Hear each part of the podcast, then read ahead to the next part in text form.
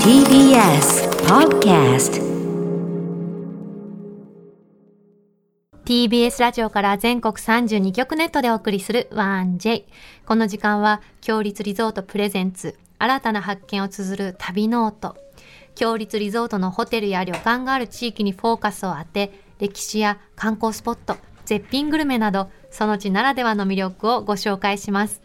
今月ご紹介するのは、新潟県です。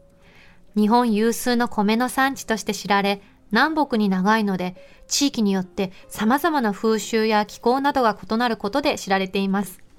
新潟県には、強立リゾートのお宿、越後湯沢温泉、湯煙の宿、雪の花がございます。そして、今日案内するのは、新潟県の長岡エリアです。新潟市、長岡市は新潟の中越地方に位置し、新潟県第2位の人口を誇る町。毎年100万人もの観光客が訪れる長岡祭り花火大会は、信濃川をバックに、2日間でおよそ2万発の花火が打ち上がります。湯煙の宿、雪の花がある越後湯沢から長岡までは新幹線でたった25分。聞き酒や地元の食材を堪能できる乗って楽しい観光列車、腰の宿倉でのアクセスもおすすめとのことです。そんな長岡エリアを案内してくださる旅の案内人、旅シェルジュは1830年創業、長岡に本社を構える新潟を代表する日本酒の酒蔵、朝日酒造の平沢明さんです。今日はどんな旅を提案していただけるんでしょうか旅ノートスタートです。今日の旅の案内人、旅シェルジュをご紹介します。新潟県の長岡市にある朝日酒造の取締役、平沢明さんです。平沢さん、おはようございます。おはようございます。おはようございますよろしくお願いいたしおま願いす。します。今、そこはどちらですかこれはですね、はいあ これも壁紙なんですけども、壁紙。私どもの本社の、本社のですね、はいエントランスホールっていうですね、はい。はい、え月1回、コンサートホールになる、はい、そういう場所コなんンですサーね。ト。はい。すごいですちょっと神ね殿、。神殿みたいなんですよみたいです。おーす酒蔵っぽさもありつつ、は神い。殿っもぽうさもあ近って。代、近代美術館みたいな感じの作りになってるんえでーすね。素敵なところですね。はい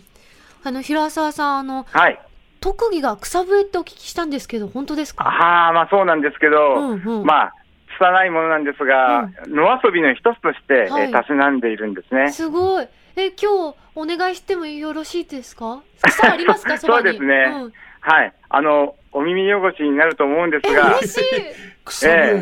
とうござあいまの、あの、一節でございますが、はいあの、皆さんよく知っているふるさとというですす。ね、おーはいははい。い、えー、叙情あふれる、はい、はいその一上節を々でかすね、じゃあ平沢さんによえるーはいふるさとしお願いいそうでたします。はい、じゃあ、よろしくお願いいたしはまい、す。お願いいたします。草笛。あ、片手で持たれて。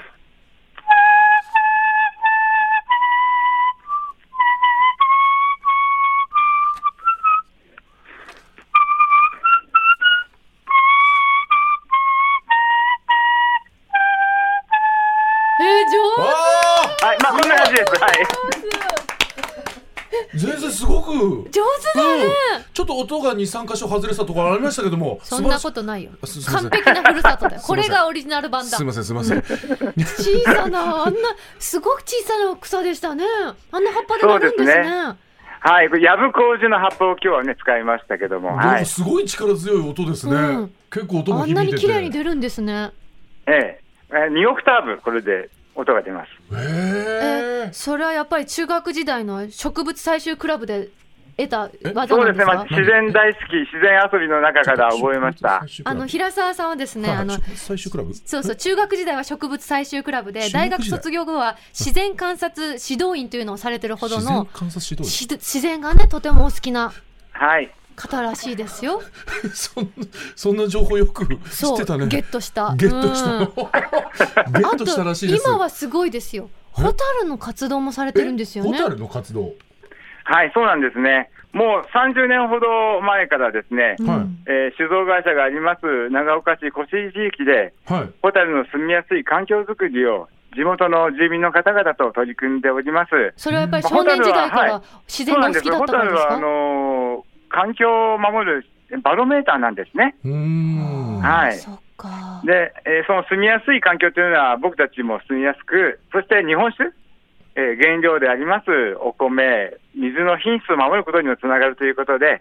えー6月中旬くらいには、この地域の中でホタルをご覧いただけるんですよね。うーんそうか、やっぱりお酒って水が命ですもんね、本当そに。の通りです。はい。美しい水を守るためにも、ホタルを守ってらっしゃるんですね。その通りです。はい。へー今日はね、いその朝日酒造さんがですよ、はい番組、まあ、朝の番組だからということで、まあ、はい私たち下校だしね、はいはいということで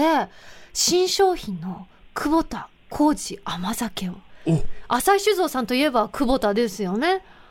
あの、はい、久ご保田の存知で。はい。よくご存知でもちろんです下校の私でも知っている下校の私は知らなかったんですありがとうございます。まそりゃしんちゃんせんはい下校として勉強不足ですすよみません申し訳ありません、許してください、うんはいその麹の甘酒を私たちでも飲めるんではないかと今回送ってくださったのでちょっと体験してみましょうはいすごくいい甘い香りがする白くて透き通ってるお酒久しぶりに飲みます甘酒本当、うんちょっとじゃあ濁っててねいただきます乾杯乾杯あ初めてしんちゃんと乾 杯アクリル板越しにアクリル板越しにうん乾杯い今ねこういった乾杯の仕方もありますからねいたただだききますますうーんあおいしいすごいあっさりしてて飲みやすいこんなに甘くってでも喉越しすっきりだねうんううーんわー美味しいこんな飲みやすいんですねこれは美味しい、はい。あのね、あの、お酒、久保田に使うお米もそのままに、えーこ米麹と一緒にですね、はいえー発酵、発酵してないんですけども、はいえー透過をさせて、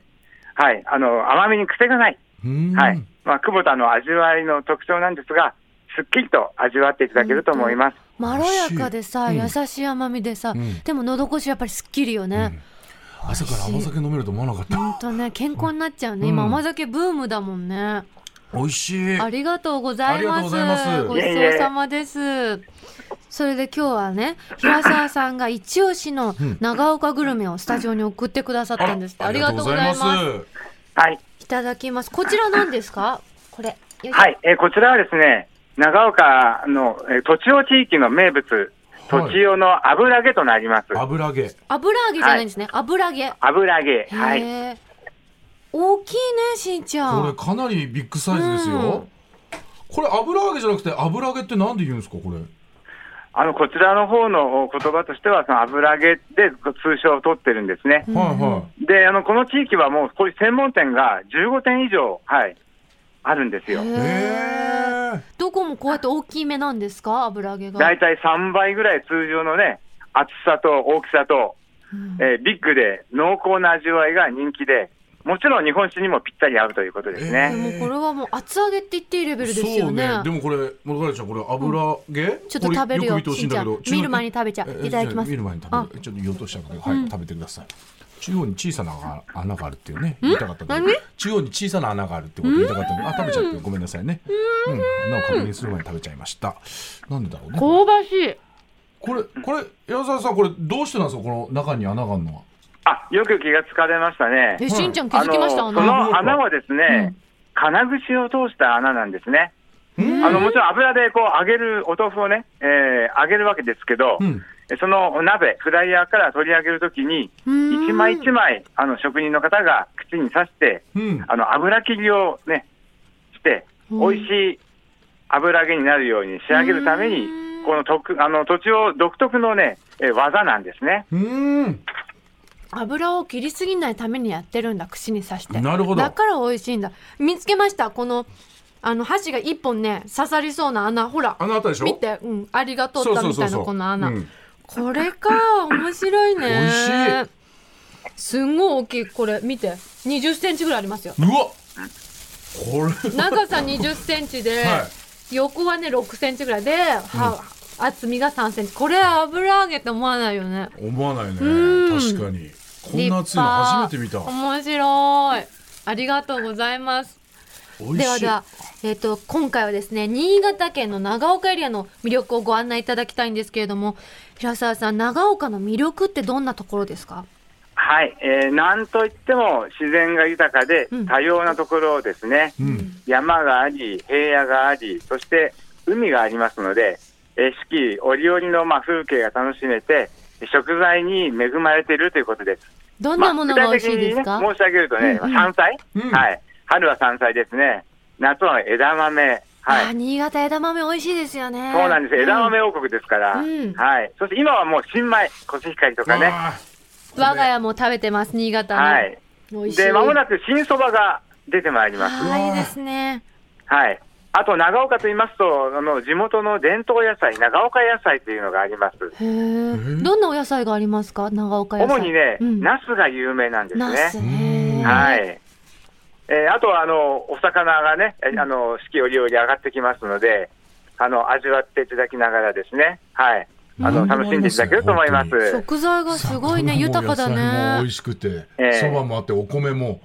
そうなんです。そして、あの、長岡と言いますとですね、あの、社業であります酒蔵、うんはい酒蔵が16蔵あるんですよ。へえ。 日本有数のね、酒どころとなっておりまして、うんうんえー、接待屋地区ってところでは、その他に味噌、醤油、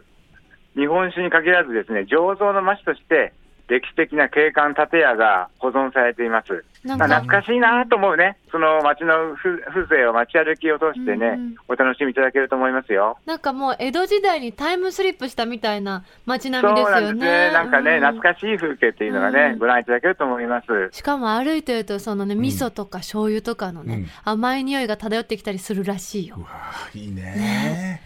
見学できたりそこでお土産買えたりもできるんですよねいそろうんななんでとすころでね。はい。いいよくなそのと情報も知ってるね Google 先生が優秀 なんで Google Google 先生がね先生大好き本当にこれからの時期長岡の楽しみってどんなとこですかはい。まずあの、私どもの地元のお話をしますと、うんはい秋はね、紅葉シーズンですね。うんうんうん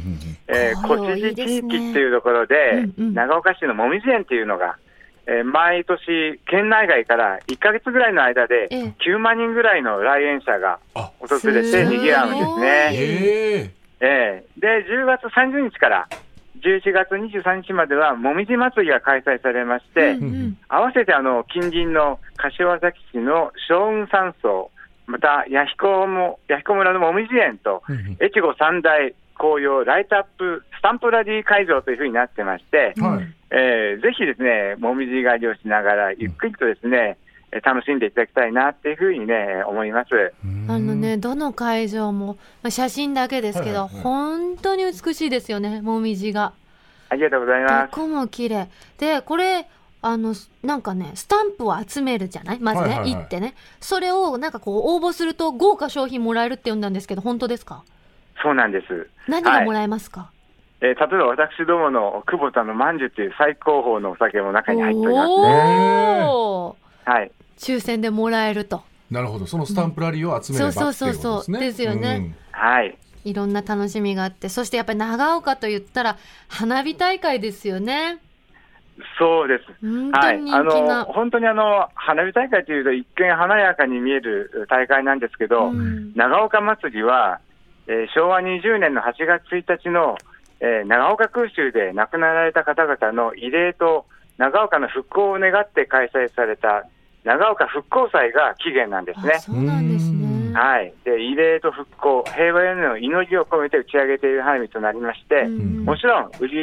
上げ場がですね近くて、花火がこう頭の上にこうかぶってくるような、あそんな臨場感も体験できるということへでー、長岡ならではと思っております。えではその、まあ、全国的にねとても人気のある花火大会だと思うんですけど、はい長岡の人にとってやっぱり特別なものなんですかそうですね、うんはい、単なるお祭りではないというですね、はい、あの平和で暮らして一日一年を過ごしてきたということの感謝でもあると思いますね。町全体もじゃあやっぱりその時期に向けて盛り上がっていったりするんですか本当ににそこにもう一年のエネルギーがすべ て注力されるような感じになりますへね。はいー新潟出身のあの横澤夏子ちゃうんうんんはなんかその長岡の花火大会のなんかイベントとかに毎回出てたからちょっと羨ましくて、いいよそねうなんですよ新潟すで生まれてればよかったなと思うそんなにうん、だまっあてそ長うよね岡のこの花火大会はやっぱり一回は行ってみたかったのよ、うんうんあそしてあの平和への祈りが込められてるって私今平さんのおはさんのお話で初めて知りました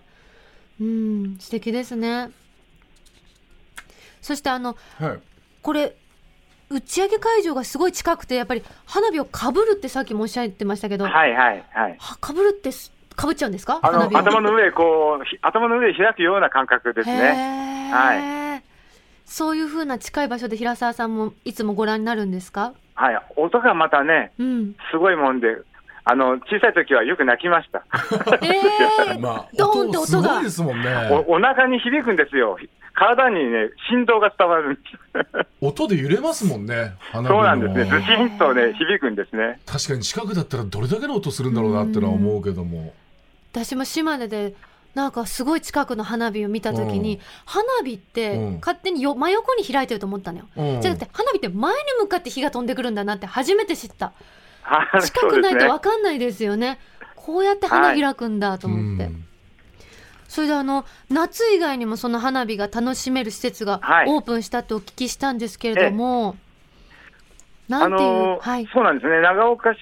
もう1年を通じて花火のお街っていうような形で進めていこうということで、うんうん昨年に1年を通じて長岡花火を体感できる施設がオープンしました。長岡花火館っていうですね、道の駅にもなってるんですが、はい。うん長岡花火をドームシアターで、えー体験できる、まあ、プラネタリウムのような仕掛けになってましへーて、すごいですよね花火ミュージアムというふうに、ね、なってます。はい。見てこれで、あの、はい、合わせて併設されているフードコートとかお土産の販売も充実しておりますので、うんはオープン1年で140万人が来場されました。なんかいやね、今の見てもすごく綺麗よ。いや、道の駅っていうのを超えてる、ちょっと。なんか、そうね、そんな大規模な感じではないよね。でしょ、うんで、あの、えっ、とね、どこだっけな、ダイニングでレストランとかでも、ハイアンビシャンションとかは、うんプロジェクションマッピングを楽しみながら、うん一流のご飯を食べられるとうか、わあとはフードコートも普通にありつつ、あと新鮮なお野菜を食べられる、んあ買える直売所うでん野菜も買えるし、ものすごい充実してますよね、ここ。そうですね、力がこもった施設です ーね。フードコートは何何食べれたりしますいっぱいあるよ。え読み上げろかう。ん定食、洋食、カフェ、創作昭昭和、長岡料理屋のアジでしょ。魚厨房、韓国家庭料理、ラーメン、インドレストラン、麺工房。全部そあ、うだねまだあるよ。クレープもあるしね。クレープもあんのうんうん、そうそうクレそーうプ。あんの大充実ですよ、ここ。で花火大会とかってまた屋台をねこうやっていろんなご飯食べながらこうやって花火を楽しむっていうそれが定番ではあるからうね、んで実際にプラネタリウムでもすごく今の見てたら綺麗だからドーム型のねうん長岡のねご飯食べなあがら楽しめるよのショッピング、はい花火を見れて1日これね4回ぐらい見られるそうです皆さんチェックしてくださいねその時間一日4は回はいはい、他にも長岡訪れたら体験してほしいものってありますかはい、えーちょっとまた、あの、えー趣向を変えまして、はいはい長岡市、ちょっと山の方なんですが、山越というですね、地域があります。山越はい美しいその棚田の風景、原風景が楽しめて、まあ、一年を通して写真愛好家の方が訪れていただけるんですが、うんうんその山越ではですね、越後山越の闘牛大会、闘牛牛の、はい、牛の角突きですね。へーこれが季節開催されています。でこちらが国指定重要無形民族文化財ということになってまして、うんはいもう牛と言いましても体重が1トンを超すようなえ闘牛同士が勇壮なぶつかり合いがご覧になれるということです。歴史も古くて、うんうんもう1000年ぐらい前からと言われております。あ長と岡今年、あそうなんです。あと今年ですね、うんあのぜひご覧になりたいという方はですね、ええええー春から始まりまして、この10月23日土曜日とうんうん11月3日が千秋楽ということで、うんあと2日間ご覧いただけるようになっております。おーあ季節開催だから1年のうちに何度か見るチャンスがあるんですねはい、そうなんですよ。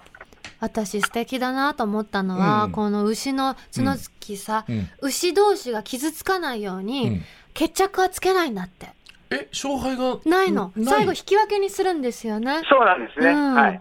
そこがすごいいいなと思ってあじゃあ傷ついたりとかはななくいんてだそうあくまでもその牛のぶつかり合いをみんなで応援しあーて、なるほどはいはい良きタイミングであの勢いに子供って書いて、セコって呼ばれるね、担当の男性たちがいらっしゃるらしいんだけど、うんその人たちがね、仲裁に入るんですよね。瀬古さんがその、その仲裁に入る。いやででもも一頭ぐらいあるね牛をそれ力ずくでできるんですかね。あ一人では無理なんですね。だからこう、あの、何人も複数かかって、複数かかって止めてはい、あの、すご両、両両者をこう、引き離すみたいな感じでね。ローはい、プここにで終わさ、りっていう感じ。大の大人が2、3人ちょっと振り回されてたりするわけ。えそれぐらいね、白熱えした。だって一頭だったらそこも郵送で。ですね。本当ですね。ええすごいな。他にも平沢さんのここ行ってっていうお訪れてほしいスポットあったりします？えっと、実はあの私どものお酒の久保田のですねラベルをすいていただいている小国というところで、小国。えー和紙の紙すき体験が体験いただけます。へーはい。えー現状は構造を雪ざらしう、んやっぱ雪国ですからね、雪の上にさらして漂白をして、で、えー雪国の紙作りをですね、えへえーご体験いただくこともおできます。うんやっぱり水がきれいな地域は紙すきいいですよね、ええ住んでるからそ美うしですいね紙できますもんね。あと、海の方の行きますと、ええええ寺泊というところでは、えー鮮魚専門店がお土産さん、屋さん含めて11軒くらい、えごーめんな軒さをい、も連ねう一る回聞いてもいいですかなんて地域ですか、えーっと、寺泊地域の寺泊地域お魚屋さんですね、鮮魚寺店。泊。寺泊はい寺泊地域、へ寺ー泊の、えー魚の市場通り、通称、魚のアメ横というふうに呼んでるんですが、うーんはい、こちらもね、年間170万人くらいが訪れていただいて、えー店頭ではですね、お魚を丸ごと串刺しにして、丸焼きにした浜美味焼しき。そう。えーはいえー浜焼き、まあ、炭でね、じっくりと焼き焼いて、はいえカニ、エビ、あとブリっていうようなうわ海産物がこうずらっとこうね、参ったな新鮮なものが並ぶというこれから仕掛け旬になよ、ってしまんす。ちゃん。そうねねえそれ冬に向けて。で送ってもらったりとかってこらこら。あすみませんこらこらこらこら。行きましょう、 行きましょう。いつかね、現現地に行かないとねそうそうそうよ。すいませんまたうん、楽しよう魚のとしちゃったアメ横行きましょう、寺泊。はい平沢さん、楽しいお話をたくさんありがとうございます。最後にはい何かお知らせございましたらお願いいたはいします。えーではあの、私どもの朝日堂のお話をさせてください。はい。えー私どもではあの酒蔵見学を始めて、えー併設する売店では日本酒をはじめ米、酒、粕、麹をテーマにしたオリジナルなお土産品を用意してございますし、飲食店もございまして、リソバを中心に季節のお料理をご用意して皆様のお越しをお待ちしております。ぜひお近くにお立ちの際はお越しをいただきたいと思っております。平ありがと沢うござさいん、ます。ありがとうございまありがとうございまししたたいえい。え、はい。失礼いたします。はい、失礼いたします。